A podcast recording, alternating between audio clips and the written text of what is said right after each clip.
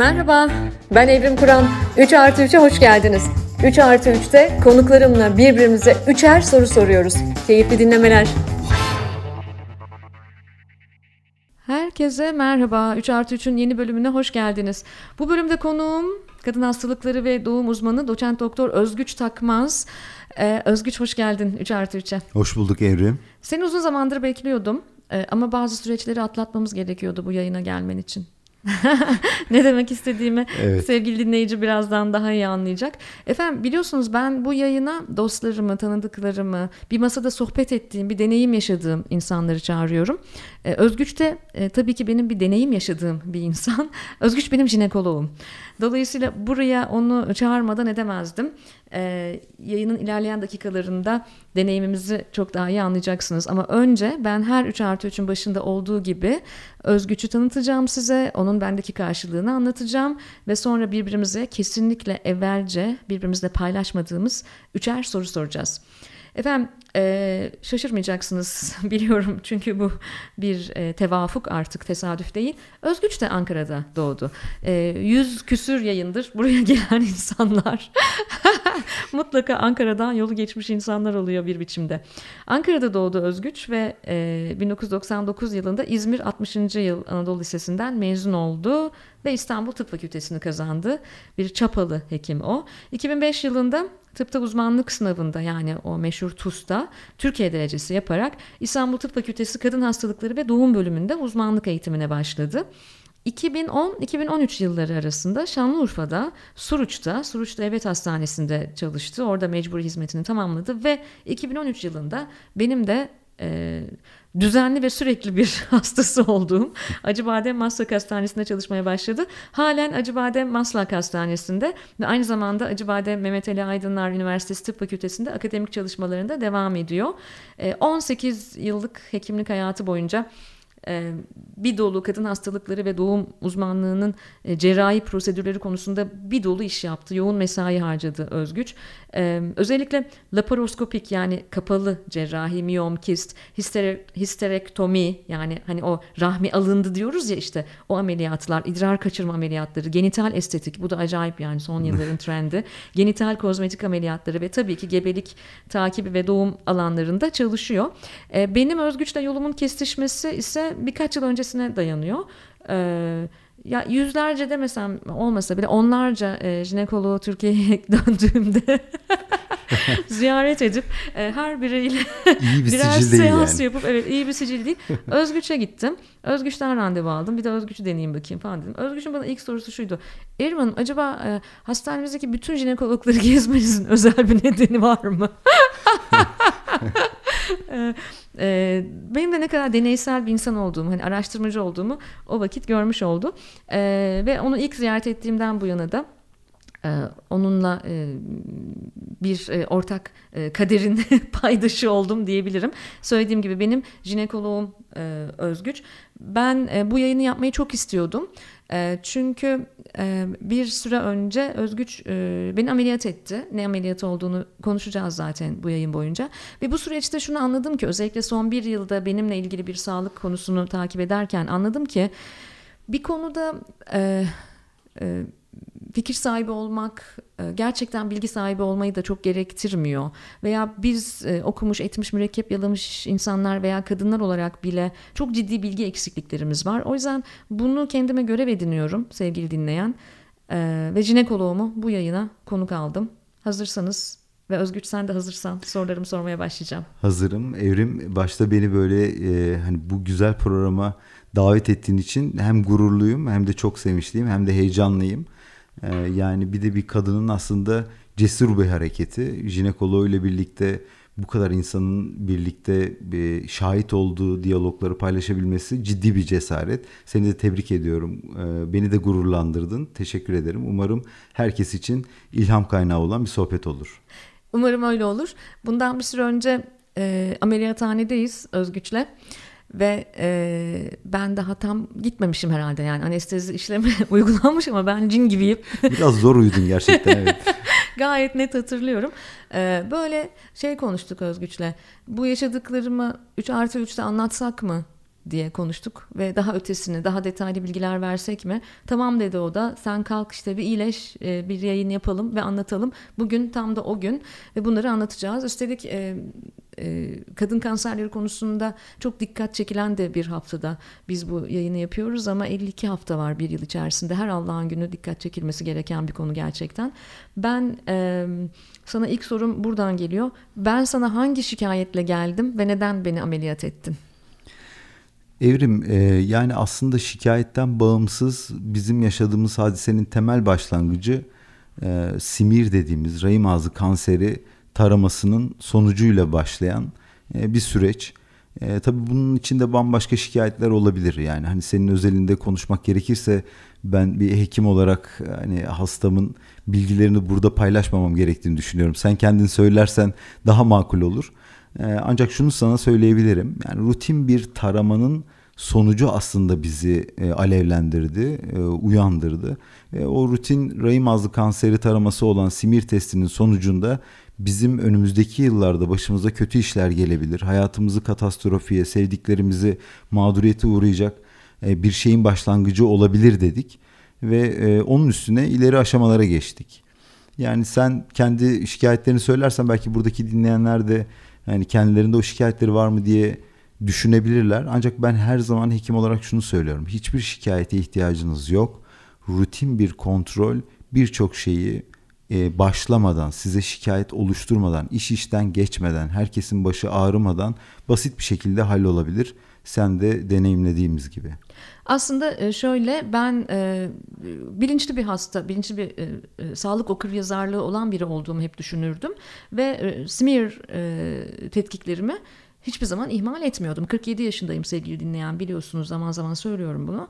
Ee, ve e, özellikle içinde bulunduğum yaş dönemi itibariyle de mutlaka yılda bir kez smear e, tetkiklerimi yaptırıyordum. Fakat Kanada'da yaşadığım dönemde benim e, smear tetkiklerimi oradaki aile hekimim gerçekleştiriyordu orada sistem gereği. Fakat Kanada'da smear 3 yılda bir yapılıyor. Ve e, Kanada'da en son smear'ım olurken demiştim ki bir sonrakini 3 yıl sonra yapacaksınız ya.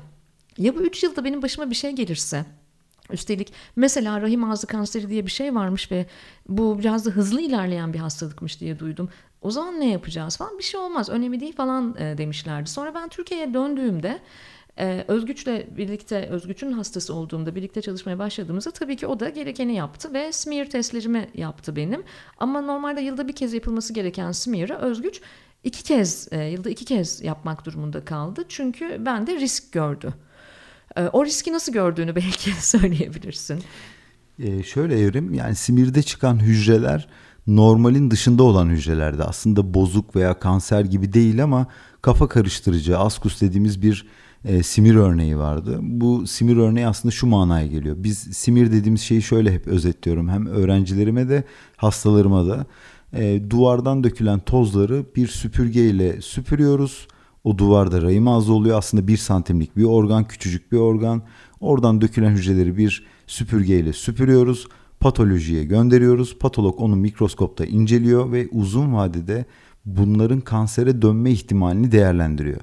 Temelde bir birçok yani bir e, alternatif simir sonucu var. Ancak bir şunu söyleyebilirim. Ya normal gelebilir. E, ya hafif bozuk gelebilir. Ya ağır bozuk gelebilir bu hücreler.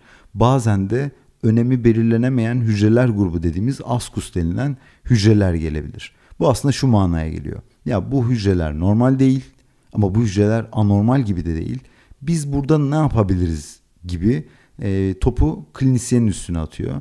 E, sende de buna benzeyen bir sonuç gelince e, evrim mutlaka burada ekstra bir şey yapmamız lazım gerekir dedim. E, ve sana simir testini ve bu rahim ağzı kanserine neden olan HPV denilen virüsün e, sende tetkikini yaptık ve bunun olabileceğini gördük, olduğunu gördük ve bu zaman şöyle sana söyledim. E, Evrim bak duvardan dökülen tozlar çok e, hafif de olsa bozuk ancak bu duvarı yıkmak için e, burada bir virüs duruyor ve bu duvarı bizim başımıza yıkmadan bir şey yapmamız lazım dedim. E, anlatayım mı bilmiyorum hani sonraki Anlat süreci. Anlat lütfen çünkü e, Önce bir denedik değil mi? Yani bekledik. Bekledik süre. düzelir mi diye. Düzelmediğini gördük. e, düzelmediğini gördüğünde artık bu duvarın bozulma ihtimalini değerlendirmek için kolposkopi dediğimiz yani rahim ağzına bir mercekle baktığımız bir işlem yaptık. Çünkü bu rahim ağzı bir santimlik bir organ e, ve bu organı değerlendirmek için aslında e, rutin jinekolojik muayenenin bir parçası olan bir işlem yapıyoruz. Rahim ağzına bir mercekle bakıyoruz. Şüpheli yerleri gösterebilecek bir boya veriyoruz. O şüpheli yerlerden örnek alıyoruz ve o örneği patoloğun önüne gönderiyoruz. Diyoruz ki ya sen bana bu hücreler bozuk olabilir dedin. Ben de bu hücrelerin döküldüğü duvardan bir örnek gönderdim ve bu örneğin bozuk olma ihtimali, bu duvarın yıkılma ihtimali bana söyle dedim. Ve bizim sonucumuzda da buna benzer bir sonuç geldi. Ee, ve sonraki aşamaya geçtik. Bu yaklaşık bir yıl sürdü diyebiliriz. Bir yıl evet. evet, evet bir ve yıl bir sürdü. yıl sonra e, Özgüç beni tekrar çağırdı. Bir smear testi daha yaptık. Ve bana telefon etti bir gün ve dedi ki ve dedim ki Evrim gel e, bu e, biyopsi sonu biyopsiyi yapalım. E, kolposkopiyi yapalım bu mercekle bakalım. Bu mercekle patoloji sonucunda bir şey çıkarsa bir tıraşlama işlemi yapacağız ve o tıraşlama işleminin sonucunda da bu dert bizden uzaklaşmış olacak. En azından takip edilebilir bir hal almış olacak dedim. Ben de dedim ki gelirim ya bir ara. Çok yoğunum bu ara. Yok kendine haksızlık ediyorsun orada. Ben şunu size söyleyebilirim. Şimdi bizim rahim ağzı kanseri kitaplarımızın her zaman başlangıcı şöyle başlar. Rahim ağzı kanseri simir aldırmayan, simir aldırmasına rağmen takiplerini yapmayan hastanın hastalığıdır. Bunun içine işte HPV testini ve rahim ağzı kanseri aşısını mutlaka konuşuruz birazdan. Bu e, paragrafın içine bunları da eklemek gerekir. Şimdi sen o konuda çok duyarlısın, bilgilisin ve e, hem sağlığının hem sağlığının kendi yakınlarının üzerindeki etkisinin de farkındasın. O yüzden ne yapıp edip o yoğun ajandanın içinde e, geldin. Yani ben çünkü şöyle söyledim. Bu bir kanser değil. Korkma internete bakıp e, saçını başını yolma. Gel yapmamız gerekenleri yapalım. Belki birazcık daha sık görüşürüz dedim. Ama aslında e, söylemediğim bir kısım vardı. Sümen altı kısım da vardı. Biz bu işleri yapmaksak kansere gidebiliriz ve hayatımız bambaşka bir şekilde devam edebilir. Aslında onları söylememiştim ama senin duyarlı olacağını tahmin ettim. Çok şükür. Evet, ben de e, tabii ki e, Özgüç'e şöyle bir şey söyledim. Tamam Özgüç ya gelirim yani bir iki ay, üç ay sonra gelirim ya seyahatlerim var yaz bitsin işte sonbahar gelsin falan. E, aslında ben ona zarf attım sevgili dinleyen. O da bana dedi ki yok dedi öyle yapmıyorum sen hemen gel dedi. ve e, hemen gittim ve e, bir ameliyat ameliyat gerçekleşti. Evet. Aslında ameliyat deyince günübirlik bir işlem evet. yani öyle çok ağırlı sancılı bir işlem de değil basit işte bizim için çok böyle e, komplike olmayan çünkü dediğim gibi normal jinekolojik muayenede gördüğümüz kısmı hafif bir tıraşlama işlemi ama asıl kansere dönme ihtimali olan kısmın tıraşlandığı ve aslında o dokuların senden uzaklaştığı yani sana düşman olacak senin hayatını e, alt üst edecek dokuları senden uzaklaştı. Sana hainlik yapan dokuları oradan almış olduk yani. Ve e, bazen şöyle düşünüyorum. E, onu sana da söyledim. Ben ya Türkiye'ye dönmeseydim ya e, hala Kanada'da kalsaydım bir buçuk yıl önce dönmeseydim ve üç yılda bir smear yaptırma sürecinde olsaydım muhtemelen önümüzdeki sene e, önümüzdeki sene galiba smear yaptırmış olacaktım. Ne olurdu yani bu kadar geç kalsaydım? Evrim e, yani umarım kötü bir şey olmazdı. Çünkü vücudun kendi kendisini e, tamir ettiğini biliyoruz vücut kendini iyileştiriyor her şekilde. Hem psikolojik hem fizyolojik hem bütün hastalıklar anlamında. Ee, ve birçok kadın da aslında bu hastalıkların başlangıcı oluşuyor ve vücudu bunu yeniyor. Ama bir kadın, bir kısım e, insan vücudu bunu yenemediğinde iş e, kansere ve işte hastaneden çıkamaz hale geliyor. Biz aslında o grubu yakalamaya çalışıyoruz. Şimdi burada eğer sorun şuysa yani burada kimseyi de yanlış yönlendirmemek lazım. Her şeyi de e, açıklıkla konuşmak lazım. E, biliyoruz ki e, cost efektivite diye bir laf var. Cost efektivite kastı bir para hesabı. Siz e, şu anda Amerikan guide'ları işte Ku- Kuzey Amerika hem Kanada hem işte Amerika, İngiltere falan vesaire bunlar şu anda şöyle öneriyorlar. Kadınlara 3 yılda bir simir yapalım. Biz peki yıllardır senede bir simir yapıyoruz. Ee, ve şu anda dominant kültür e, Amerikan kültürü, Anglo-Amerikan kültürü olduğu için Onları takip ediyoruz. Doğruların da o olduğunu biliyoruz ve onları takip etmekte durumundayız. Çünkü elimizde yeteri kadar data yok. Onlar o dataları işliyorlar. Ama şunu da biliyoruz. Cost efektivite hesabıyla yapılmış olan sağlık sistemlerinde bir grup insanın kaybedilmesini göze alma diye bir strateji var. Yani siz şöyle söyleyeyim, numaralandırayım yani nümerik olarak bilgi vereyim. Her sene simir yaptığınızda atıyorum Amerika'da 80 milyon kadını tarıyorsunuz. 20 bin tane rahim ağzı kanserini yakalayabiliyorsunuz. Ama 3 yılda bir yaptığınızda 240 milyon tane kadını tarıyorsunuz. İşte atıyorum 15 milyon, 15 e, bin e, kadında kanseri yakalıyorsunuz. Ve hesap yaptıklarında diyorlar ki biz bu işi sürdürebilmemiz için bizim sağlık bütçemiz bu kadar. 3 yılda bir yaparsak o zaman biz o kalan o 15 binlik grubu göz ardı edebiliriz. Şimdi bunun doğrusu yanlışı ne bilmiyorum yani sen de birlikte konuşalım. Yani bu göz ardı edilebilecek bir şey mi? Başka insanların kaybına sadece ekonomiden hani bu kadar savaşlara yatırım yapılan bir dünyada niye her sene simir yapmıyoruzu tartışalım. Ama bir yandan da bütçe diye de bir şey var. O bütçede de sağlık sistemlerinin e, en etkin şekilde kullanılabilmesini sağlamakta bir strateji. Ya bunun doğrusunu yanlışını söyleyecek ehil bir değilim ama senin yorumunu da mesela merak ederim. Sence fikrin ne? Ya bir kişi bile kurtarılsa özgüç yani bunun ya bu bu kadar e, mass böyle bu kadar kitlesel değerlendirilebilecek bir şey mi? Yani ben istatistiksel olarak e, bir, milyon hastada bir kişi olabilirim ama ben oğlum için bir kişiyim, yeganeyim, tekim. Yani dostlarım için, ailem için çok doğru evet. Eşsiz ve biricik biriyim. Dolayısıyla ben şu anda e, orada kalsaydım yani gelmeseydim muhtemelen ben evet, bunları yaptıramayacaktım ve biz evet. belki bunu fark edemeyecektik ama ben belki de o teşhis konulduğunda gelecektim ve bambaşka bir süreç başlayacaktı evet. benim için değil mi Türkiye'de? Evet, evet, evet. Yani şunu söyleyebilirim. Ben e, bazen öğrencilerime şöyle örnek veriyorum. Ee, bunun doğrusunu ben bunun stratejisti değilim, bütçesini planlayan değilim ama şahsi fikirlerimi şöyle söyleyeyim. Örneği şöyle veriyorum. Siz tabuldot yemek verdiğinizde çok fazla insana yemek verebilirsiniz. İşte kalorisini ayarlayabilirsiniz, kost efektivitesini ayarlayabilirsiniz. Normalde 10 kişiye vereceğiniz yemeği 100 kişiye çıkarabilirsiniz. Ama alakart menü verdiğinizde aslında diyetinde gluteni almaması gerekeni, laktoz intoleransı olanı veya ne bileyim bazı gıdaları istemeyeni de beslemek besleyebilirsiniz. Şimdi alakart menü her zaman tercihtir.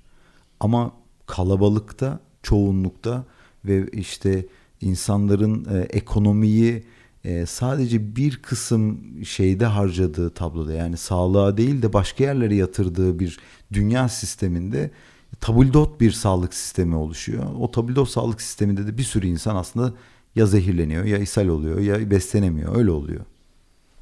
Ha bizim ülkemizi sorarsan e, bizim ülkemiz bunun bir e, o sosyal sağlık sisteminden farklı alakart menünün de elde edilebildiği bir şey bir hibrit bir sistem. E, eğer yeterli bir ekonomik kondisyonunuz varsa mutlaka alakart bir e, menü kendinize buluyorsunuz. Kendinize has bir sağlık e, ve yakın takip sistemi yakalayabiliyorsunuz. Bu adil olmayabiliyor. Çünkü herkes bunu elde edemeyebiliyor. Ama bence gerçek e, strateji e, dünyada bu kadar paranın, varlığın, üretimin bolluğunda herkesin iyi bir şekilde sağlığa erişebildiği o alakart sistemi yakalayabildiği bir şey. Hayal midir değil midir bilmiyorum zaman gösterecek. Hayal olmamalı. Ben de bu vesileyle bir kez daha şunu söylemek istiyorum. Ee, biliyorsun son birkaç ay çok üst üste ailemde ve bende sağlık sorunlarıyla devam etti hep. Ee, ve iyi ki buradayım, iyi ki Türk hekimleri var. Beni Türk hekimlerine emanet ediniz demeye devam edeceğim hayatım boyunca da. Sağ ol. ve ilk soru sırası sende. O zaman ben de Allah şöyle... insana jinekoloğu ne sorar ki? Zaten Vallahi, soruyor sürekli yo, özel bana sormayacağım. Da. Bel altı soru yok merak etme. ya aslında şöyle hani senin... E, araştırmalarını ve Türkiye'de hani bu işin çok e, iyi yapan ve çok önemli temsilcisi olduğunu biliyorum. E, Z kuşağı yani yeni jenerasyonu iyi incelediğini biliyorum. Bu konuda herkese de çok iyi fikir verdiğini, danışmanlık verdiğini de biliyorum. E, ben de işte üniversitede o yeni kuşakla çok temas halindeyim. Ama bilmediğim kısımları var yani birebir e, çok da e, ehil olmadığım kısımları var. Aslında senden öğrenmek ve belki dinleyicilerle de paylaşmak için sormak istiyorum. Z kuşağı kadınını e, merak ediyorum. Kadın erkek ilişkisi anlamında. Yani şöyle bizim jenerasyonumuz veya daha önceki jenerasyonlar kadın daha e, kadın erkek ilişkisinde e, edilgendi. İşte ritüeller çok önemli. İşte günler, hediyeler, teklifler vesaireler bunlar çok önemliydi. E, bunlar yapılmadığında bir ceza puanı gibiydi veya işte daha edilgen hep işte erkeğin söyle ön ayak olduğu her zaman işte ön tarafta daha sürükleyen olduğu bir sistem vukuydu. Acaba Z kuşağı kadın erkek ilişkisinde kadın nasıl bir pozisyonu var? Farklılığı nedir? Bir de bir kırılım sorum daha var. Çok da uzatmadan hemen e, sana bırakacağım sözü. Ee, acaba bunu da çok merak ediyorum. Bilmiyorum doğru sormaya çalışıyorum. Z kuşağının muhafazakar kadınları yani muhafazakar Z kuşağı kadınlarının önceki konvansiyonel geçmişteki bildiğimiz muhafazakarlardan farkı var mı? Muhafazakar kadınlardan farklı bir duruşu var mı? Bunları merak ediyorum. Wow, çok güzel soru. Yani kadın hastalıkları uzmanı olunca böyle bir feministe de böyle bir e, bir feminist araştırmacıya da e, kadın tarafından soru gelmesi çok hoşuma gitti. Geçen sene, önce geçen seneden başlayayım sonra bu seneki bir araştırmamıza geleceğim. Geçen sene e, Türkiye'de kadın erkek bütün toplumsal cinsiyet temsillerinin toplumsal cinsiyet eşitliğine, kadın meselesine bakışıyla ilgili bir araştırma yaptık. Gençler nasıl bakıyor diye. Ve şunu gördüm. Ee, kadınlar tabii ki daha duyarlı artık önceki nesil kadınlara göre. Çünkü erkekler de bu arada daha duyarlı. Oradan bile anlıyoruz bunu. Erkekler de daha duyarlı. Yani kadın meselesine bir daha duyarlı bir bakış var ve bu muhafazakar e, kadınları da kapsıyor. Yani bence aslında feminizmin toplumsal cinsiyet eşitliğinin herkes için olduğuna dair e, tüm toplumsal katmanlarda, tüm sınıflarda bir algı var. Ama bu sene biz e, Türkiye'nin e, küresel bir gençlik araştırmasının Türkiye ayağını yapıyoruz. Yeni çıktık araştırmadan. Bu sene şunu gördüm. Bu sene genç kadınlarda çok ciddi bir burnout, çok ciddi bir çöküş sendromu gördüm. Çünkü çok ciddi ekonomik krizlerden geçerken bunun en büyük bedelini gene kadın ödüyor. Yani misal e, jinekoloğa gitme oranı eminim düşüyordur diye düşünüyorum öyle değil mi? Yani çok e, yaşamsal çok temel ihtiyaçlarından feragat etmek zorunda kalıyor kadın. Bunları çok gördüm. Bu seneki araştırmada biz 11 yıldır üst üste bu araştırmayı yapıyoruz Türkiye'de. Kadınların tüm kuşaklardaki kadınların ve tabii ki genç kadınların Z kuşağı kadınların da çok yorgun ve e, hakkaniyet temelli sorunlara, hak temelli sorunlara e, karşı artık daha e, kırılgan olduklarını gördüm.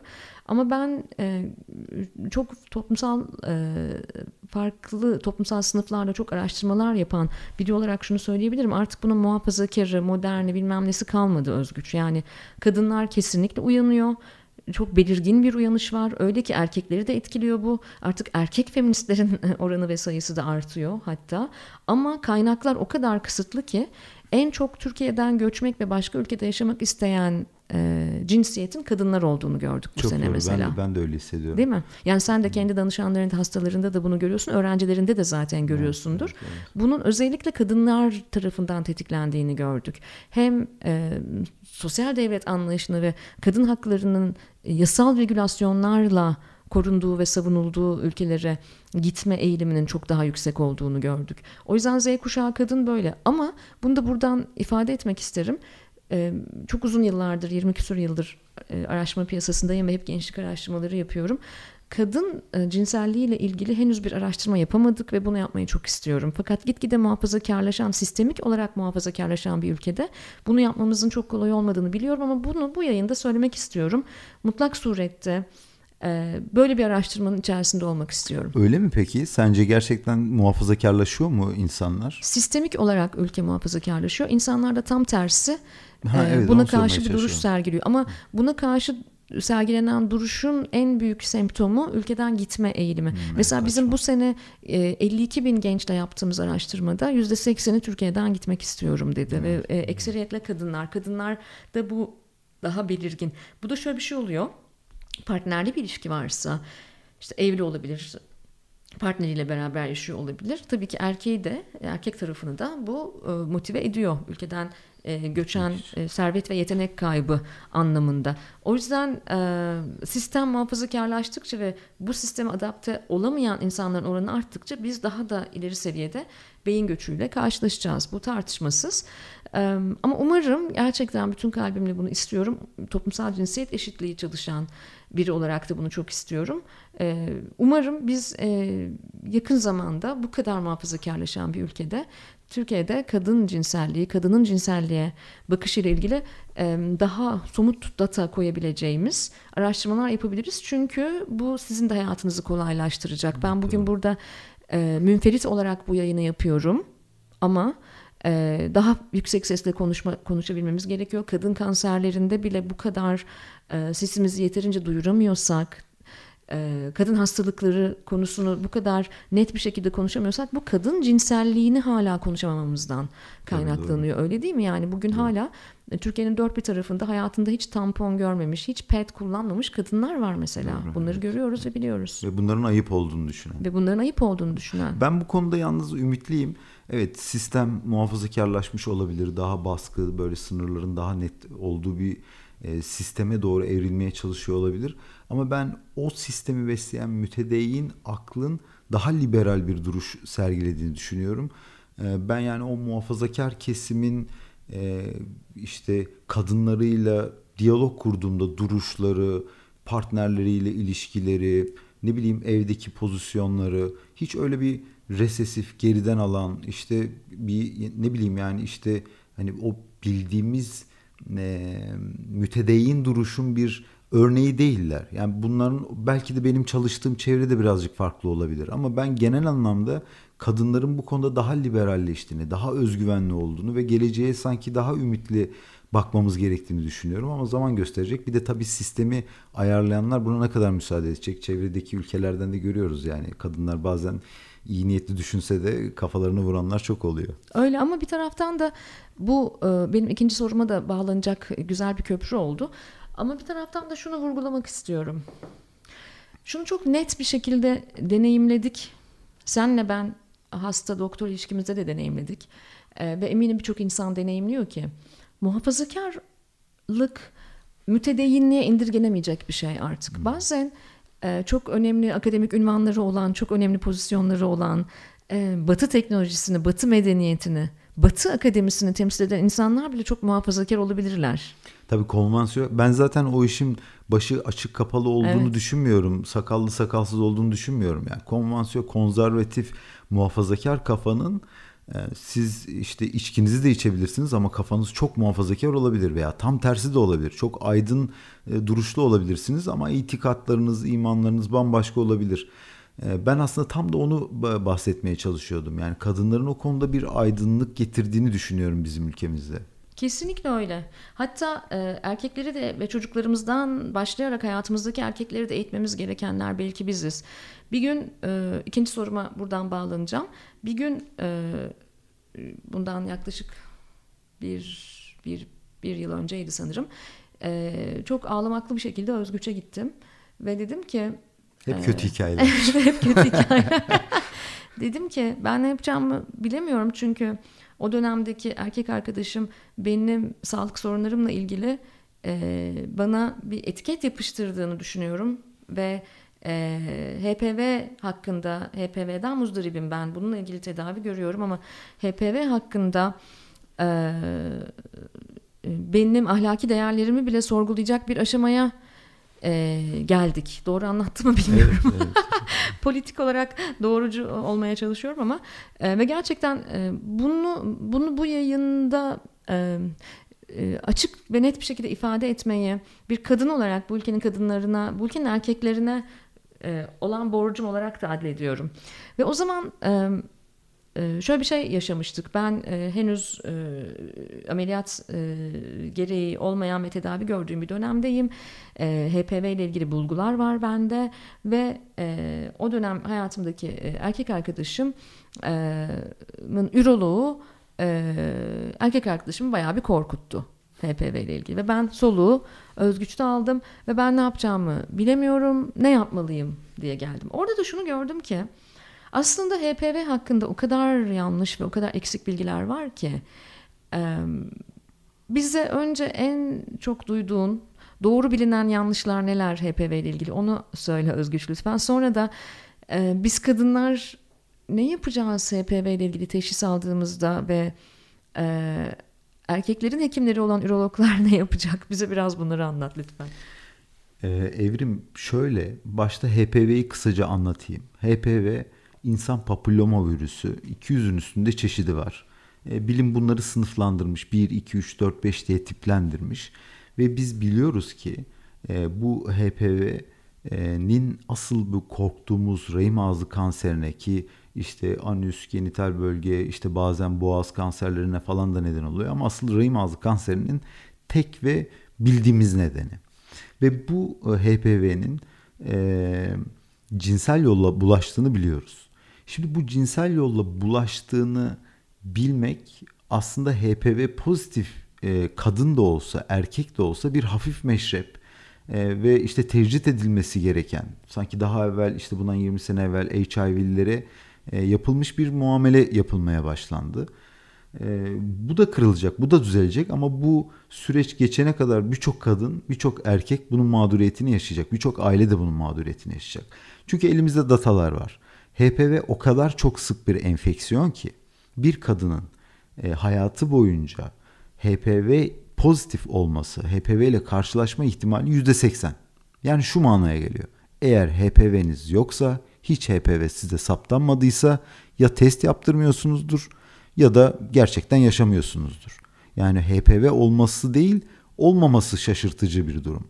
Şimdi bunu cinsel yolla bulaştığını bildiğimiz için e, bu datayı yani bu bilgi HPV pozitifliğini art niyetli kullanmak isteyen veya bir sadakat sorgusu üzerinden yorumlayan e, hem kişiler oluyor bazen de yönlendiren hekimler de oluyor.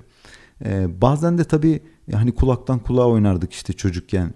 İşte hekim hastaya başka bir şey söylüyor. O gidiyor yakında başka bir şey söylüyor. O başka bir şey söylüyor.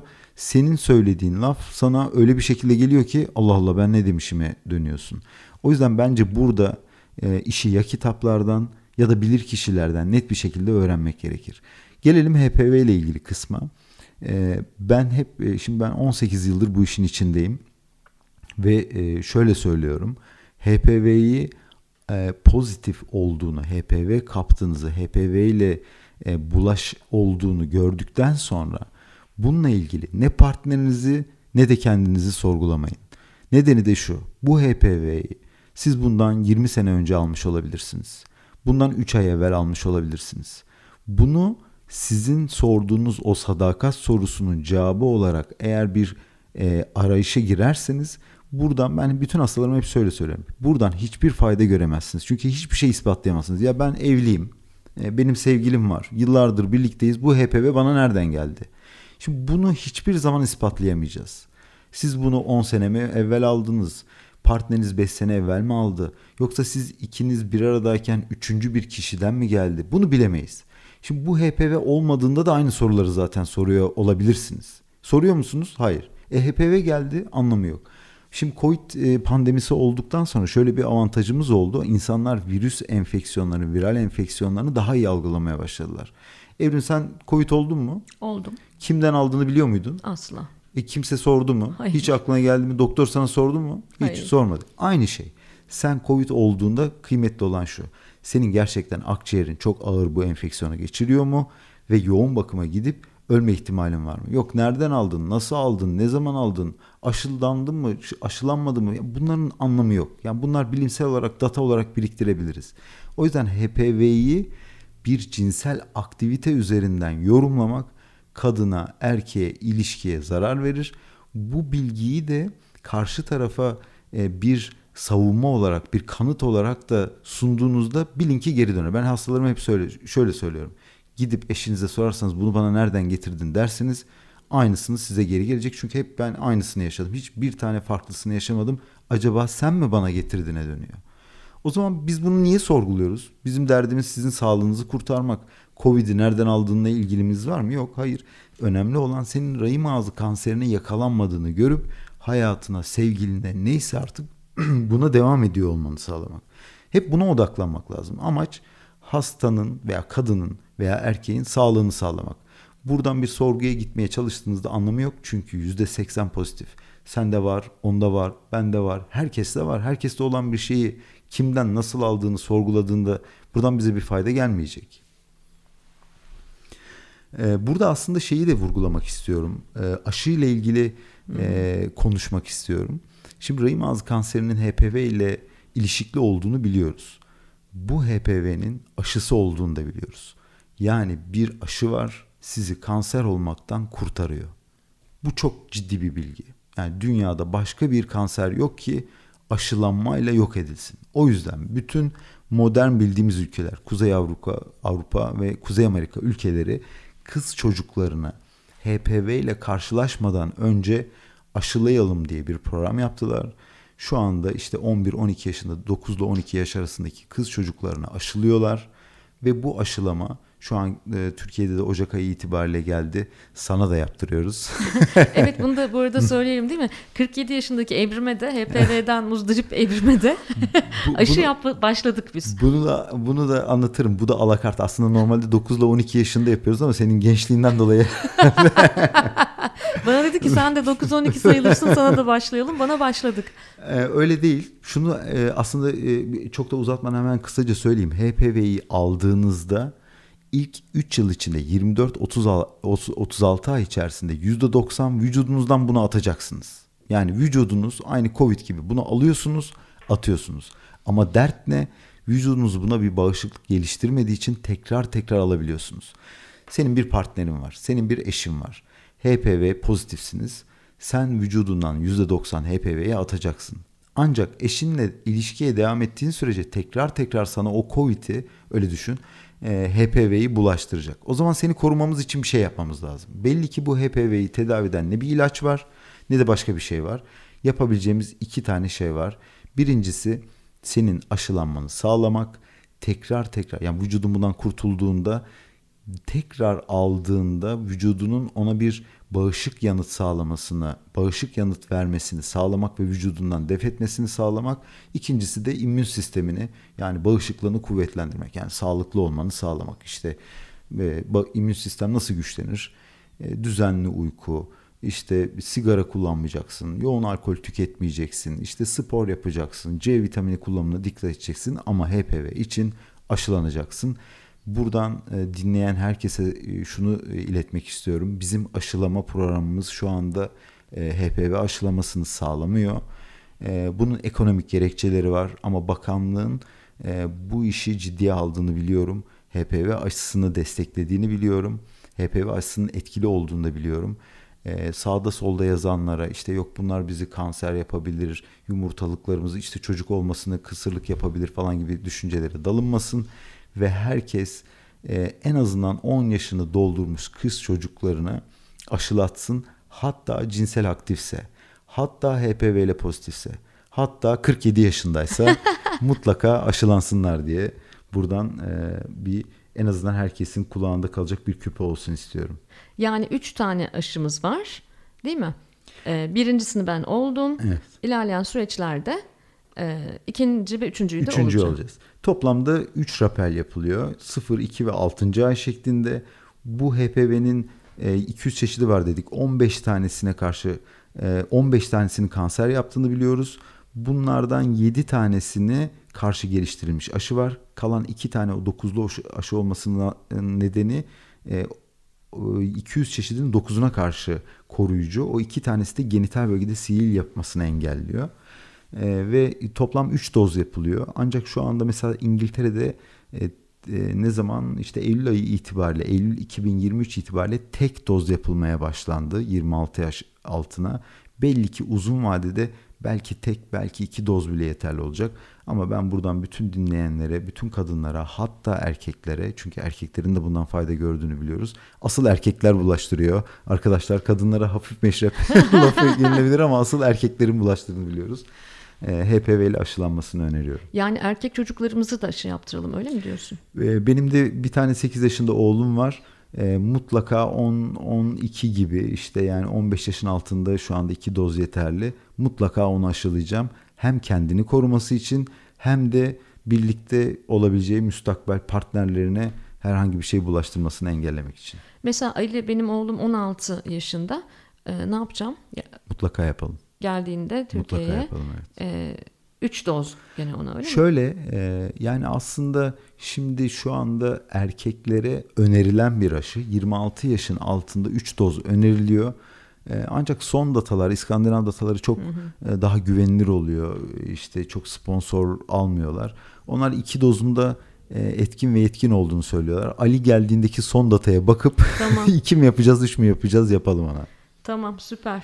E, çünkü tabii böyle de bir sorun var. E, İngiltere, Almanya, İsveç, Finlandiya gibi ülkelerde ve Kanada'da dahil buna ulusal aşı takviminde evet. e, bu aşı ve evet. ücretsiz yapılıyor. Evet. Maalesef Türkiye'de derdimiz bu. Çok yüksek maliyetli. O yüzden şu dönem sivil toplum örgütleri ücretsiz olması için bir sürü mücadele de veriyor ama e, yetişebildiğimiz kadar bunu söyleyelim. Şimdilik her ne kadar ücretsiz olmasa da duyuralım bunu.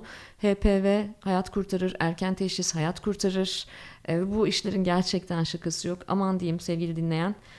Ne olur kız çocuklarımız için, erkek çocuklarımız için bu konuyu ciddiye alalım. Ve ikinci soru sırası sende. Ee, evet bunu uzun süredir seni takip ederken hep sormak istiyordum. Ee, çünkü bir siyasi duruşunun olduğunu biliyorum. Politik yanlarını biliyorum. Çok ehil olduğunu da biliyorum. Çok böyle e, altını çizmesen de highlight etmesen de. Ee, olur da sana bir bakanlık verilecek olsa. E, çok isterim bu arada hangi bakan olmak isterdin ve aklında nasıl bir proje olurdu? Yani böyle kafanda tasarlayacağın hani ilk icraatın gibi demeyeyim de şunu şu şekilde uygulamak isterdim. Önceliğimi buna verirdim diyeceğim bir e, durum olur muydu? Allah zor soru. Ee, o zaman tam söyleyeyim. Ee, ölmeden önce yapılacaklar listemde ona ecnebiler bucket list diyor ya. Benim bucket listimde var bu tabii aktif siyasette olmak ama e, aktif siyasette olmak da şöyle yani bir muhalefet milletvekili olmak falan benim için e, aktif siyasette olmak anlamına çok gelmiyor. Ömrüm vefa ederse iki tane bakanlık isterim. Yani iki dönem bakan olmak isterim. Bir değil. Az da yetinmeyeceğini biliyordum. evet. Ama öncelikle mutlaka bunca yıldır bu kadar dirsek çürüttüğüm, bu kadar emek verdiğim gençlik konusuna bir bakarım. Ama ilk icraatım Gençlik ve Spor Bakanlığı'nı ayırmak olur. Çünkü hmm. e, sadece gençler spor yapmıyor. Yani Spor Bakanlığı bence tamamen ayrılmalı ve bambaşka bir şey olmalı değil mi? Yani önleyici tıbbın da çok alakadar olduğu bir konu değil. Belki Sağlık Bakanlığı'nın içerisinde Spor Bakanlığı olması bile daha mantıklıdır. Daha mantıklı, değil mi? Gençlik spor ne alakası var yani? Evet. Yani gençlik ve spor apayrı konular.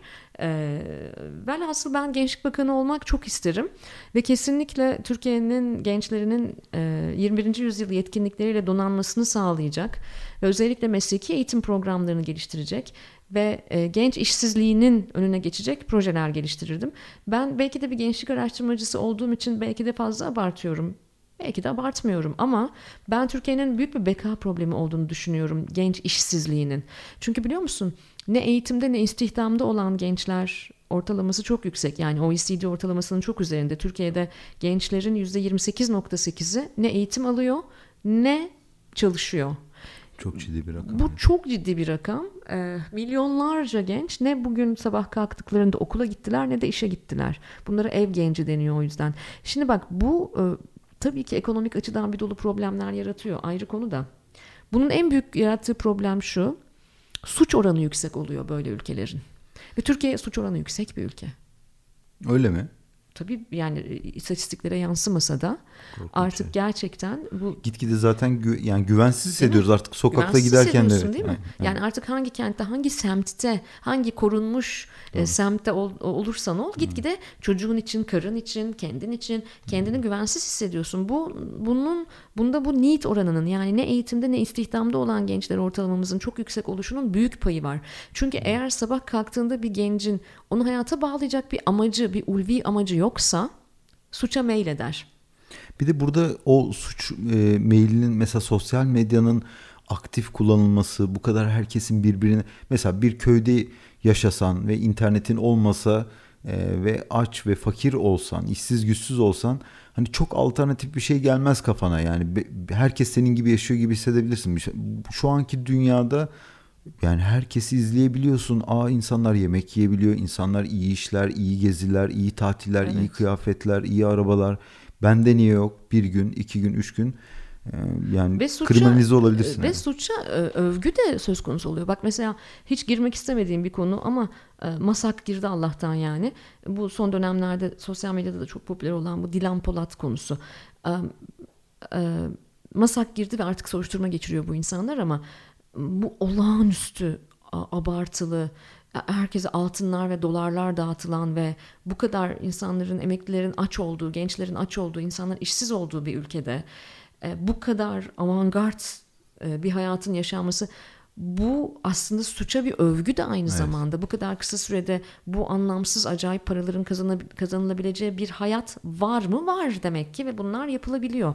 O yüzden gençlerin istihdam edilebilmesi ve eğitimin içerisinde kalabilmesi çok önemli bir konu.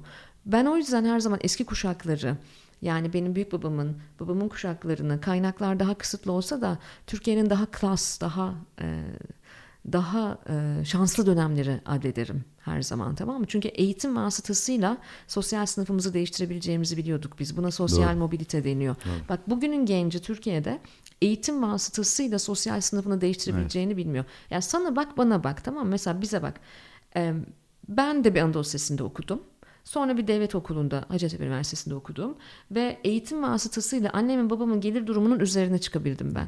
Ve tamamen bunu eğitim vasıtasıyla yapabildim. Şimdi bugünün genci bunu yapamıyor. Ne kadar iyi eğitim alırsa alsın. Peki Anadolu Lisesi bilmem ne bizim zamanımızdaki gibi değil. Ee, özel üniversiteler, vakıf üniversiteleri açılıyor. İyi ki de açılıyor bir taraftan. Çünkü devlet üniversitelerinin durumu ortada falan. Ee, peki bugün 10 e, yıl, 20 yıl çalışsa bir genç sabit maaşla en başta sizin meslekte. Yani ayakta ve hayatta kalabilmesi mümkün değil ki. Mümkün değil. Ama Özgüç ben sana söyleyeyim mi? Ben mesela ilk evimi kaç yaşımda aldım biliyor musun? 27 yaşımda kredi çekip aldım. Ve gerçekten ben gariban bir memur çocuğuyum. Nice. Bir kere bugün sen de ben de kredi çekemeyiz. Şu anda gitsek evet, ev alsak ev alamayız. Olmuyor. İkimiz Şu anda belki... yeni genç mezun doktorlar tamamen depresyonda. Kiralarını ödeyemezler. Özgür evet. bırak yani ev almayı evet. bırak kirasını. Hele ki büyük şehir artık onlar için sürgün yeri yani. Evet. Dolayısıyla e, hayatta bir anlam e, odağı kaydı bu gençlerde. Ben gençlik bakanı olmayı bu yüzden isterdim. Çünkü Türkiye gençlerini seven bir genç ülke olsun istiyorum. Orada e, bir sistem kurup bilgimi transfer ettikten sonra da hayat bana bir kez daha şans verse de kadın bakanı olmak isterim. Çünkü aynı zamanda bir feministim. Kadınlarla da ilgili çok yapılması gereken şey olduğunu düşünüyorum ama önce gençlerle ilgili. Kadınlarla ilgili projeni de öğrenin de. Evet. E, ne yapmak isterdin? Kadınlarla ilgili bir kere e, bu e, ben ön ayak olmak isterim. Ben yani hı. bilmiyorum. Hani sen de o sırada düşünme fırsatı olmuş olur. Bence bir kadının e, kadınlığını, insanlığını ve kendine ait bütün kişiliğini ortaya koymasını sağlayan şey hayatta tek başına ayakta durabilme kapasitesine sahip olması yani bağımlılığını yitirmesi. Yani bir sakat, bir eksik, yetersiz durumdan çıkmış olması. Onun da tek bir e, olasılığı var. Bir meslek. Kesinlikle meslek sahibi olmalı kadın. Evet. Yani e, çok avantajlı bir eğitim almamış olabilir kadın ama meslek sahibi olmalı. Mesela beni e, anneannem büyüttü ben ona anne derdim rahmetli. Ee, beni o büyüttü ve ilkokul diplomasında benim annemin, annem ilkokul öğretmeni, annemin imzası var. Çünkü neden? Seferberlik vardı hatırlarsan. Seferberlikte 1980, 81, 82 seferberlikte e, anneannem annemin seferberlik sınıfına gidiyor ve ilkokul diplomasını dışarıdan alıyor. Annemin imzası vardı. Fakat benim hayatımda tanıdığım en girişimci, en başarılı kadınlardan biriydi. Hatta ben bir girişimci olduysam onun sayesinde bak okuma yazmayı sonradan öğrenmiş bir kadın. Yani akademik eğitim o kadar da kritik değil ama e, desteklenebilir bu kadınlar. O yüzden ben her eğitim seviyesinde ve her sosyal sınıftaki kadının e, iş insanı haline gelebilmesini sağlayacak modelleri kesinlikle geliştirirdim. Ve en önemlisi e, şunu kaldırırdım. Bu konuda ben kadın örgütleriyle de bazen çelişiyorum ki bir feministim ve bazı kadın örgütlerinin içerisinde de aktif yer alıyorum ama ben pozitif ayrımcılık olmayan bir Türkiye hayal ediyorum. Ayrımcılık ayrımcılıktır arkadaş. Pozitif negatif de olmaz bunun. Pozitif ayrımcılık nedir? Mesela siyasi partilerdeki kadın kotaları. Hmm. Tamam mı? E, ben siyasi partilerdeki kadın kotalarından faydalanarak listelere girmiş erkek biliyorum. Türkiye Cumhuriyeti'nde yani bu kadın kotaları o kadar işe yaramıyor. Siyasi partilerin kadın kolları. Erkek kolları var mı? Niye kadın kolu var? Veya şirketlerdeki işte yönetimlerdeki e, yönetim kurullarındaki kadın oranlarıyla ilgili veya işte üst yönetimlerdeki icra kurullarındaki kadın oranlarıyla ilgili kotalar konması. E, o zaman da bu sana şöyle bir baskı yaratıyor. Ben bu pozisyona sadece kadın olduğum için mi geldim? Ama bir antitez olarak söyleyeyim. Şimdi belli ki ataerkil bir toplumdayız hı hı. ve yani daha 100 yıllık işte Cumhuriyetimizi yakında hı hı. kutlayacağız. Yani o dönüşümde zorla bir yerlere sokulmuş olmak bir sonraki kuşağa oraya daha rahat geçmesini yani bir kanal sağlanmış oluyor. Bir yol sağlanmış oluyor. Şimdi 20 kişilik bir yönetim kurulunda tek bir kadının olduğu bir ortam var. Bir de 10 tane kadının olduğu ortam var. Sadece kadın olduğu için gelmiş olsun. Ama belli ki bundan 5 sene sonrasında orada kadın çok azaldığında bir yanlış yapıyoruz diye düşünceyi de oluşturabilir. Yani bir biraz iteleyerek olmuyor mu? Zorlayarak oluşturuyor mudur ama artık yeteri kadar yıl kat ettik biliyor musun Özgüç? Artık yeteri kadar mi? zaman geçti. Sanki bana oradaki e, oradaki kadınların da e, eril bir güçle orada olmakla ilgili bir yükümlülükleri ol, oluyormuş gibi geliyor. Söylemeye çalıştığım şey şu. Mentaliteyi değiştirmeyi hedefleyebiliriz kotalar koymak yerine. Hmm. Çünkü ben e, bu kotaları koyarak aslında o pozisyonu daha çok hak eden bir erkeğin de e, kazanımlarını elinden almış olabilirim. O yüzden ben eşitlik eşitlik önemli de hakkaniyete daha çok önem veriyorum. Adalet. Eğer biz hakkaniyetli yöntemler, hakkaniyetli usuller bulabilirsek o zaman kadın da kendini daha iyi hissedecek. Ben mesela bir şirketin e, bağımsız yönetim kurulu üyesiyim Türkiye'de. Türkiye'de yanlış söyle bilmiyorsam 400 bağımsız yönetim kurulu üyesi kadın var. Halka açık bütün şirketlerin bağımsız yönetim kurulu üyeleri olması gerekiyor. Hı hı. Yasa gereği Türkiye'de. Ve sadece 400 tane 400 kadın. Evet. 400 kadından biriyim ben. E, ve ben çok eminim oraya yetkinliklerimle geldiğime. Çünkü ben herhangi bir kotadan, herhangi bir programdan faydalanarak gitmedim. Ve bu bana kendimi çok iyi hissettiriyor. Ve e, yönetim kurulu toplantılarında da e, daha yüksek sesle konuşmamı ve kendimi ifade etmemi kolaylaştırıyor bu. Bu bence çok önemli. Dolayısıyla neden mentaliteyi değiştiremeyelim ki? Doğru. Mentaliteyi değiştirmeyi hedeflersek hani şu var Özgüç. Türkiye'de şöyle bir kolaycılığa ve basatlığa girdik biz. Halk bunu istiyor. E, halkın seviyesine inelim. Ne münasebet halkın seviyesini yukarı çıkarsak. Tabii doğru. Çıtayı yukarı. Bu? Çıtayı yukarı koysak bu mümkün değil mi? Bence mümkün ama çalışkan olmak gerekiyor bunun için. Ve Türkiye'nin tek ihtiyacı olan şey de bu. Siyaseten de, ticareten de, e, sizin camianızda da, benim camiamda da, sokakta da. Türkiye'nin çalışkan insanlara ihtiyacı var. Ben bu kadın erkek eşitliği, eşitlik demeyeyim de adaletiyle ilgili e, şahsi fikrimi hemen böyle söylemek istiyorum. Araya sıkıştırayım ben de. E, ben yani ben bir erkek çocuk sahibiyim. Bence bu işte de kadınlar gerçek neden ve gerçek düzeltici olabilir. E, çünkü erkek çocukları, erkekleri yetiştirenler de kadınlar aslında. Ben biliyorum ki işte sen de bir erkek çocuk sahibisin. Benim eşim de erkek çocuk sahibi. Eğer benim eşimin erkek çocuğunu yetiştirirken ki tavrı kadınları daha küçük, daha hor görme üzerinden olursa biliyorum ki ben onu değiştiremem. Yani Hı-hı. gelecek bununla inşa ediliyor. Kadınlar bence erkek çocuklarını yetiştirirken bence bu tohumları yeşertip ilerleyen dönemde ancak yönetim kurumları eşit ve dengeli olur evet, diye düşünüyorum. Çok önemli ya. Aslında yani bir genelleme yapmak istemiyorum ama benim de artık 47 yaşında bir kadın olarak bir hayat deneyimim var. Birincisi feminist bir erkek çocuk yetiştirmeye çalışan bir feminist anneyim. Hmm. İkincisi hayatımda yeteri kadar e, flört ilişkisi yani erkeklerle ilgili fikrim olacak ilişkiler yaşadım. Kalbimi inciten, canımı acıtan, bana diplomalarına, eğitimlerine, sosyal sınıflarına bakmaksızın e, maddi manevi tacizde bulunan erkeklerin hepsinin ortak noktası anneleriyle patolojik ilişkilerinin evet, oluşuydu. Evet. Tam da bundan bahsediyorum evet. evet. Dolayısıyla hmm. bu bizim tabii ki bireyler olarak, ebeveynler olarak, anneler olarak özellikle büyük bir sorumluluğumuz. Benim için önemli bir konu. Mükemmel bir anneyim demiyorum. Bir sürü hatalarım var. Ama e, kendim bildim bileli Ali ile e, hak mücadelesi, hakkaniyet, eşitlik konularında gerçekten çok konuşuyorum ve çalışıyorum. Tabii ki burada Kanada'da eğitim alıyor olmasında büyük bir etkisi var. Çünkü orada da eğitim sistemi de bunu çok destekliyor. Yani Ali ortaokuldayken Next Gen Men diye bir ders aldı mesela. Hmm. Ee, sonraki nesil erkeklik dersi. Ve o derste işledikleri bütün konular, e, o derste izledikleri filmler, o derste tartıştıkları bütün mevzular, ileri okumalar, makaleler, ebeveynlere sürekli bunları gönderdi o dersi işleyenler ve lütfen bu hafta sonu çocuğunuzla, oğlunuzla bunları konuşun. Erkeklik hallerine dair öğrettiler çocuklara. Bunları konuşun, şunları tartışmaya açın, şu filmi birlikte izleyin. Veya şunu bile ben o zaman öğrendim e, Ali küçükken. Ee, anneye yardım edilmez mesela erkek çocuk anneye yardım etmez. Sen bana yardım et oğlum dediğinde bile aslında başka bir yere götürüyorsun onu. Değil mi doğru? İş bölümü yapılır. Hmm. Bu yardım değil. İş İşi paylaşma, iş paylaşıyoruz. Yardım deyince, Yardım deyince sorumluluk başkasının. sorumluluk Sen yapacaktın bende. da ben bir Tabii. öyle bir denk geldim, destek oldum değil mi? Ya ben bunu bir feminist olarak bile bildiğimi zannettiğim konularda birçok şey öğrendim. Ee, ve e, Ali'nin e, senin için ne yapabilirim okuldan gelip her gün senin için ne yapabilirim anneciğim dediğini hatırlıyorum o dönemler. Bu derslerin çok büyük etkisi var. O yüzden müfredata kesinlikle girmesi gerektiğini düşünüyorum. Toplumsal cinsiyet eşitliği ve erkeklik halleri derslerinde. Ama e, Türkiye'de biraz şu anda çok kolay değil. İlk öğretimde. Kolay aslında ya bir tane bir adam çıkar gelir ben bunu çok ilerici bir dersmiş bu arada yani Çok bir aydınlattın da bizi müthiş bir şey gelir bundan sonra haftada bir saat böyle bir şey var dese oldu bitti yani. Ben, size mesela bu söyleyeyim. dersi getirdim Türkiye'ye ama üniversiteye getirebildim. MEF Üniversitesi'nde e, e, yarı zamanlı bir hocayım ben.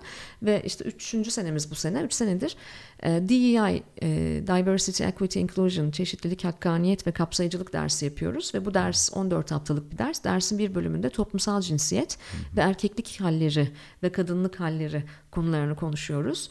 Ve e, erkek öğrencilerimin birinci haftaki halleriyle 14. haftadaki halleri arasında o kadar büyük bir fark oluyor ki ama onları da söylüyorum ben bu ders müfredatını hazırlarken Ali'nin ilkokulda aldığı bir dersten etkilendim ve öyle hazırladım Evet, müfredatı. bence de evet. Ve e, keşke mümkün olsa da ki Türkiye'de 208 üniversite var. Bu ders sadece e, MEF Üniversitesi'nde var. Orada veriyorum sadece bu dersi. Oraya ancak gücüm yetebiliyor. Ama keşke mümkün olsa da biz bunları ilk öğretime yayabilsek. Yani minicik nüanslar var tamam mı? Anneye yardım etmek yerine anneyle iş bölümü yapmak bile çok basit bir şey. Yatağını toplama e, aktivitesi bile. Tamam mı? Bunlar bile aslında toplumsal cinsiyet eşitliği ile ilgili erkek çocuklarına ilk attığımız tohumlar. Doğru. Veya işte o e, aslan oğlum, prenses kızımlardan vazgeçmek bile. Ben hiçbir zaman böyle bir anne olmadım.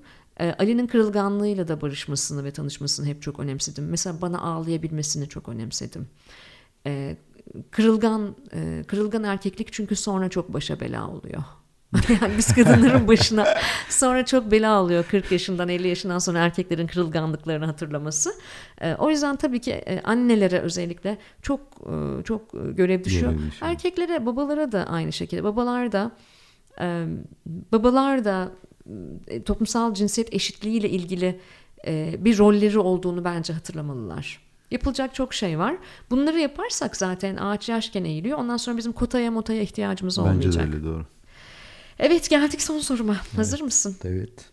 Ya bu çok acayip geliyor bana. Şimdi sen beni biliyorsun ben e, kozmetik ameliyatları falan çok meraklıyım. Yani ama Çok da genital değilsin ya. Sen başkalarını görmemişsin. ciddi mi? evet, Değil mi? Evet, değilsin Ben çünkü valla ben diyorum ki ben çok mu meraklıyım acaba böyle Yok, ara yok, ara öyle böyle değilsin. merak ediyorum böyle şeyleri falan. Ama bu genital kozmetik ameliyat e, bana çok acayip geliyor. Genital estetik, genital kozmetik ameliyat. Galiba Türkiye'de de bayağı popüler olmaya başladı. Hatta şöyle bir şeyler de duyuyorum. Sanki bir e, medikal turizm bile bu konularda başlamış gibi. yani niye böyle bir şeye ihtiyaç var ve bir e, bir bir e, bir kadının veya bir erkeğin hayatında nasıl bir Nasıl bir şey açıyor bu? Ne demek genital Nereden çıktı bu? estetik? Sıra oraya mı Ya geldi? bu mu vardı yani? Ağızdı, burundu, kanser popoydu olmuş- derken. Ay bir de kanser olmayacağız diye uğraşırken yani daha yeni burnumuzu, ağzımızı, botoksumuzu falan daha düzeltmeye başlarken bir de genital estetik çıktı. Çok acayip geliyor bana bile. Biraz anlatır mısın? Ya şöyle evrim.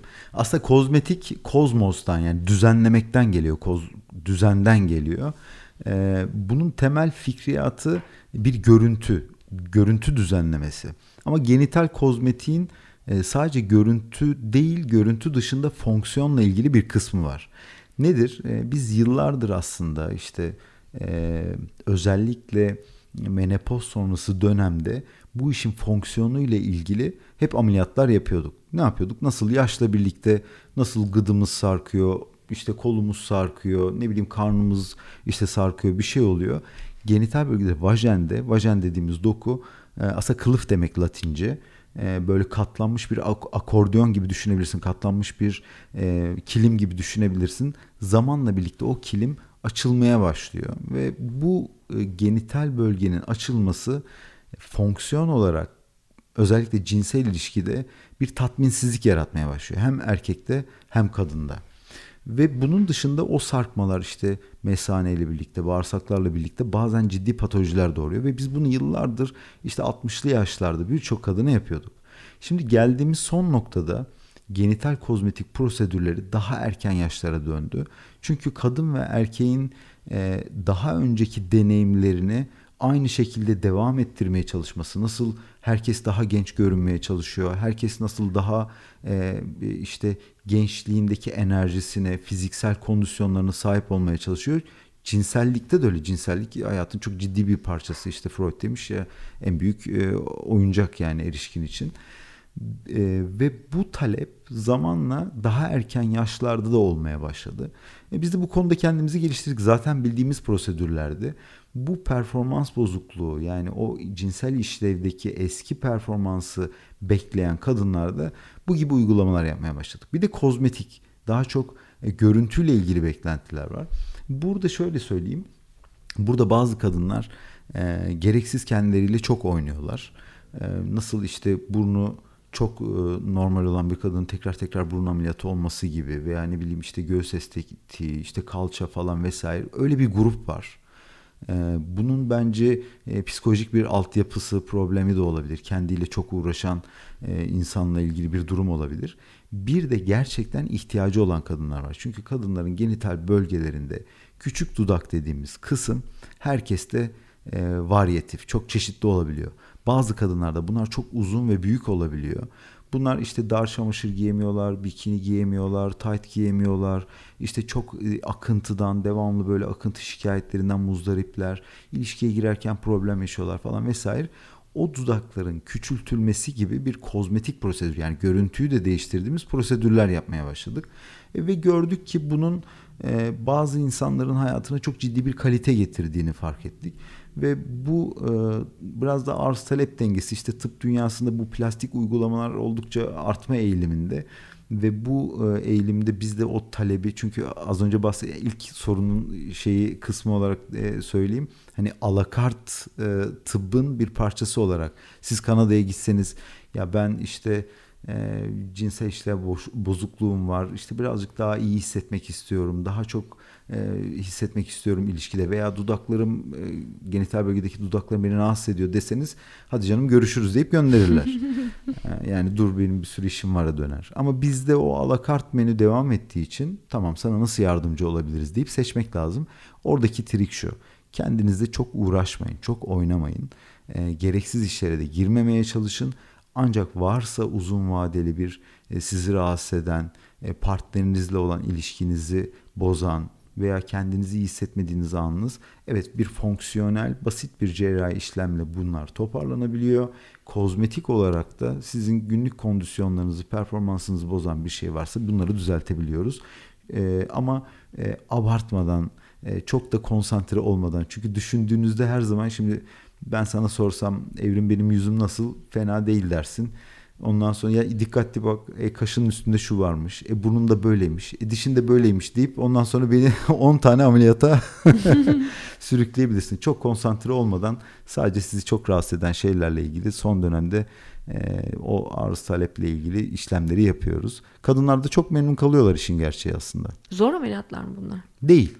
Değil. Yani bizim yaptığımız asıl e, yani hem jinekolojik hem onkolojik ameliyatların yanında çok basit işler bunlar. Vay canına bu çok enteresan geliyor bana ama e, enteresan bir e, çok sevgili Tayfun Aköz hocam selamlar sevgiler buradan Tayfun hocama da e, önemli bir plastik cerrah Türkiye'de. Tayfun hocam bana şey demişti kadınlar e, burun ameliyatı ve meme ameliyatı arasındaki farkı söylemişti. Burun ameliyatı olduklarında anlaşılmasın isterler. Meme ameliyatı olduklarında da anlaşılsın isterler. Doğru. Çok enteresan bir psikoloji bu gerçekten. E, bu da bu da muhtemelen evet e, psikolojik açıdan çok e, müthiş bir rahatlama getirebilecek bir ameliyat olabilir. Çünkü e, belki de hani çok doğum yapmış bir kadının misali değil evet, mi? Aynen. Deformasyonları aynen. olabilir. Yaş, doğum, evet. kişinin, kişinin genetik yapısı, dokularının özelliği eğer fonksiyonunu bozuyorsa bunları çok basit bir şekilde düzeltebiliyoruz. Ee, yani o işte güzel bir örnek verdin aslında burunla meme Hı-hı. arasında bizim bir abimiz var çok böyle kıdemli bir plastik cerrah e, hastalarıma şöyle söylerim. Senin burnun hiçbir zaman güzel olmayacak çünkü burun çirkin bir organ. Yani sadece senin burnunun güzelliğini kapatmasını engelleyeceğim. Merak etme. Tek derdim senin burnun güzelliğini ortaya çıkarsın istiyorum. Onunla uğraşacağım diyor. Çünkü e, hani işte edebiyatta da var yani dudağa şiir yazılmış, göze yazılmış, evet, kaşa yazılmış. Hiç, hiç buruna yok. Hiç buruna doğru, yok. Doğru. Evet yani burun güzelliğini e, kapatmayacak evet, bir şey olsun. Biraz genital bölgede böyle yani. Genital bölgede öyle ya gerçekten çok enteresan. Çok enteresan evet. E, Can Gürzap'tan e, aldım e, diksiyon eğitimimi Can Hoca'ya selamlar saygılar buradan. Can Gürzap da şey der e, vücudumuzun en çirkin yeri ellerimiz aslında parmaklarımız yani saçaklarımız hmm. var orada. Şimdi bak böyle bakarsan. Doğru çirkin değil, değil mi aslında? E, saçak saçak korkutucu, yani korkutucu ve saçaklarımız var. O yüzden onu iyi kullanmayı öğrenmemiz gerekiyor. Doğru, doğru. E, çok enteresan. Evet ya ne güzel oldu bunu da bu arada aradan çıkarmış oldum. Çok merak ettiğim bir soruydu ve ben e, biliyorum şu anda beni gülümseyerek dinleyenlerim olduğunu da biliyorum. Bu birçoğunuzun merak ettiği bir konuydu. Onun için sormadan geçmek istemedim ve son soru sırası sende. Evet son soru. Evrim Kur'an doktor olsaydı hangi bölümü tercih ederdi vay. ve hangi hastalıkla uğraşmak isterdi? Vay vay vay. Şimdi annem benim şeyleri hiç kaçırmaz, bölümlerimi kaçırmaz. Annem ah ah dediğini Selamlar duyar gibi da. oluyorum. Ee, Evrim Kur'an'ın zaten doktor olması için çok istedi ailesi. Annem bütün aile herkes o kadar küçükken yani ne olacağım doktor olacağım. Yani herkes benim doktor olmamı istiyordu. Neyse sonra ben işte 90'ların başında Hacettepe'ye girdim. Hacettepe deyince kimsenin aklına başka bölüm gelmiyor ki. İşte evrim nereyi kazandı diyorlar. Annem işte Hacettepe diyor bölümümü söylemeden ah ne güzel nihayet oldu falan. Herkes Hacettepe deyince aklı sadece tıp fakültesi geliyor falan. Yani İngiliz edebiyatı okudum ben ama tamamen alakasız bir şey okudum. Fakat bunu hep söylüyorum. Ben gerçekten burada sen buradasın diye söylemiyorum. Her zaman söylediğim bir şey en hayran olduğum yani en en en özel meslek olarak gördüğüm meslek hekimlik. Gerçekten e, samimiyetimle söylüyorum yani inanılmaz bir meslek. Çok isterdim ben hekim olmayı. Yani eminim çok aşkla yapardım. O kadar da istememiş. Işte. İstediğin her şeyi yapan yani, bir insan olarak. Ama tembeldim. Yani ben sayısal ama çok ineklemen gerekiyor. Sayısal derslerim iyi değildi. Daha doğrusu çalışmıyordum. Ben üniversiteden çalışmıyordum. En iyi bildiğim şeyle gireyim dedim. Hatta dershaneye giderken o zaman iki basamaklıydı ya. E, matematik öğretmeni dershanedeki annemleri çağırmış demiş ki hani bu çocuk gerçekten kazanabilir Hacettepe tıbbı. Yani aslında yani matematiksel zekası Çalışıyor. çok iyi ama zeki ama tembel çalışmıyor yani. Bu çocuğu yönlendirelim hani bu çocuk kazanabilir. Lütfen sözele geçmesin, sözel bölümlere girmesin. Ben sözel bölümden bile girmedim. En iyi yaptığım iş ne? Yabancı değil. Türkiye derecesiyle Hacettepe İngiliz Edebiyatı'na girdim. Hiç çalışmadan. Bunu da buradan ifade etmek istiyorum. Neyse ben gerçekten çok isterdim. Bir daha dünya gelsem hekim olmak isterim. İyi çok ki olmamışsın. Çünkü Niye böyle ya? güzel eserler çıkardın. Yine yapar. Bu, bu kadar iş, yine Sizin yapar. meslekte de bir, bir sürü sanatçı var, efendim müzisyen var, yazar var. Ama çok zaman kaybederdin. Hiç gereği yok. Yani bir belli bir yaştan sonra belki yapardım. Böyle daha verimli olduğunu düşünüyorum. Boş muhtemelen öyle. Ama hani bir kadın hekim olarak yani ne... Ne doktor olurdun? Ah psikiyatri e, muhtemelen. Tahmin etmiştim evet. Psikiyatri. yani o da benim çok önem verdiğim bir alan. Çok okuduğum, çok meraklısı hmm. olduğum. E, yani nasıl jinekolojik muayenelerimi hiç aksatmıyorsam e, psikiyatrik muayenelerimi de hiçbir zaman aksatmam. Evet sevgili dinleyen 3 artı 3'e sadece psikiyatristimi getirmedim. Jinekoloğumu da getirdim gördüğünüz gibi. Ya galiba psikiyatri şu an psikiyatri diyorum ama ama şey de plastik cerrahi de ilgimi çekiyor. Ama ben e, o kadar kesip biçemezdim dikemezdim ya. Yani onlar bana çok zor geliyor. Bence ben senden çok iyi bir e, çocuk doktoru olacağını düşünüyorum. Yani Aa. o şefkat, o merhamet e, sende var yani işte. Çocuk doktoru da olurdun evet. evet. İyi çocuk doktoru olurdun. Ama cerrahi ee, asla yapamazdım. Yo yaparsın yapar. Ya, herkes ya nasıl her şey... dikiyorsunuz, kesiyorsunuz, ediyorsunuz. Ya sen mesela hani ben de sırf yaptığın işlemlere bakıyorum yani çok kanlı kanlı işlemler ya. Ben öğrencilere hep şöyle söylüyorum Evrim herkes her işi yapar. Çünkü average olan insanlar için dizayn edilmiş. Yani bugün evrim Kur'an'a eğitimi versek aslında astronot olup e, işte ne bileyim uzaya da gitmeye çalışır. işte e, aya da gitmeye çalışır. Yani ne bileyim işte eğitimi başka bir eğitim versek elektronik mühendis de olur. Ama işte sivrilmek ayrı bir şey. O da biraz işte gifted mı diyorlar. Biraz böyle yeteneklerin, özelliklerinle ilgili bir şey. Şimdi sen çok sosyal bir kadınsın, sözel bir kadınsın. İşte çok iyi bir e, diyaloğun var. Karşı tarafa o enerjiyi yansıtıyorsun. Senin belli ki dahili bir branşta olman lazım. Karşı tarafla yani seni kesme aslında o enerjini boşa harcamak olurdu. E, ben sana böyle çocuk doktorluğunu öngörüyordum ama psikiyatri diyeceğini de tahmin ediyordum evet. yani o derinlere ineyim içerideki patolojiyi çıkartayım. Ya evet galiba evet psikiyatri olabilirdi oraya çok özel bir merakım var ee, evet çocuk da olabilirdi. Plastik cerrahi de seviyorum ama dediğim gibi kesme biçme konuları beni zorluyor. Ama mesela ne bileyim ürolog falan olamazdım ya. Ürolog çok az kadın doğumcu. E, şey Var, kadın kadın kadın, kadın ürolog çok az. Var değil mi ama? Evet bizim çapada bir hocamız vardı. Buraya yazacak ilk kadına hemen hoca yapacağız. Biz burada profesör yapacağız diye ikna edemezdi. Evet. evet Bel altı bölge. Bel altı bölge. Ürolog olamazdım. Jinekolog da olamazdım ya. Bizim meslek de biraz zor evet, evet. sıkıntılı. Yani jinekolog da olamazdım böyle bir şöyle bir bakıyorum. Belki hani, e, endokrinolog falan olurdum. Belki dahiliyeci falan olabilirdim ama ben daha e, daha çok konuşabileceğim ve daha çok yazıp çizip Var mı böyle aklında tedavi etmek istediğin hastalık? Onunla uğraşayım, onunla mücadele edeyim, onunla savaşayım. Şizofreniye özel bir merakım var. Allah. Çünkü evet e, buna da ilgili bir bölüm gelecek yakında. Aa, Deliyi severim diyorsun. Yani valla öyle. Yani oraya özel bir merakım var. Çünkü Halil Cibran dünyayı deliler ve dahiler değiştirir hmm. der. Hmm. Bir de e, benim rahmetli amcam şizofrendi. Hasta yakınıyım hmm, yani. O yüzden de e, 40 yıl 40 yıl e, şizofreniyle yaşadı. Sonra vefat etti. Dolayısıyla zaten küçüklüğümden beri hep bir e, şizofreni hasta yakını olma öyküsü olduğu için bir taraftan da ben e, üniversitedeki derslerimde ve işte kurumsal hayattaki e, çeşitlilik kapsayıcılık çalışmalarımızda da ableizm yani sağlamcılık konusunda da çalışıyorum. Yani aslında çalıştığım tek ayrımcılık cinsiyet değil. Sadece toplumsal cinsiyet çalışmıyorum. Bu ayrımcılıklardan bir tanesi de ableizm, sağlamcılık. Hmm. E, ve sağlamcılık denince e, sadece fiziksel engeli olanlara karşı ayrımcılığı kastetmiyorum. Mesela bence evet. Türkiye'de ruhsal e, rahatsızlıkları olan insanlar da çok ciddi bir ayrımcılığa uğruyor. Hatta disleksikler ayrımcılığa uğruyor. E, ADHD'si olanlar, hiperaktivite dikkat eksikliği sorunu olanlar ayrımcılığa uğruyor. Ee, bunlarla ilgili ben mutlaka çalışırdım ve tabii ki şizofreni ile ilgili. Zaten her zaman şunu söylüyorum. Kişilik bozukluğu olacağına ruhsal bozukluğu olsun. Ruhsal bozukluk iyileştirilebiliyor çünkü. Doğru. Değil mi? Doğru, o yüzden doğru. ruhsal hastalıklara özel bir ilgim, merakım var. Yayınlarda da belki de bu sebeple psikolog, psikiyatrist e, konuk aldığım çok oluyor. Özgür çok teşekkür ederim. Ee, benim ederim. doktorum olduğun için bir kere her şeyden önce çok teşekkür ederim. İyi ki ben de seni ee, tanımışım. Ee, çok sağ ol. İyi ki bana gerçekten her zaman e, kendimi çok rahat, çok iyi hissettirdiğin için, e, benim uhdeme bırakmadığın için, mahcup etme. sağlığımla ilgili kararları tamam ya gelirim falan dediğimde e, korktuğum birçok konuda e, benim rahatlıkla yüzleşmemi sağladığın için ve bu yayın vasıtasıyla da ben eminim e, bizi 78 e, ülkede dinliyorlar. Bu yayın vasıtasıyla birçok kadın belki de bu yayını dinledikten sonra gidip gidip smear testini yaptıracak. Belki HPV aşılarıyla ilgili adımlar atacak. Buna inanıyorum. Bir de bu yayını ekseriyetle kadınlar dinliyor. Buradan o, bütün Öyle o kadınlara mi? selam sevgi gönderiyorum. Selamlar 3 artı 3 dinleyicisinin yaklaşık %80'i kadın. Kadın iyi içerikten anlıyor çünkü. Sen, doğru. Ya senin yayınlarınla ilgili ben de şöyle bir yorum yapayım. Hayatımızı çok kolaylaştırıyor.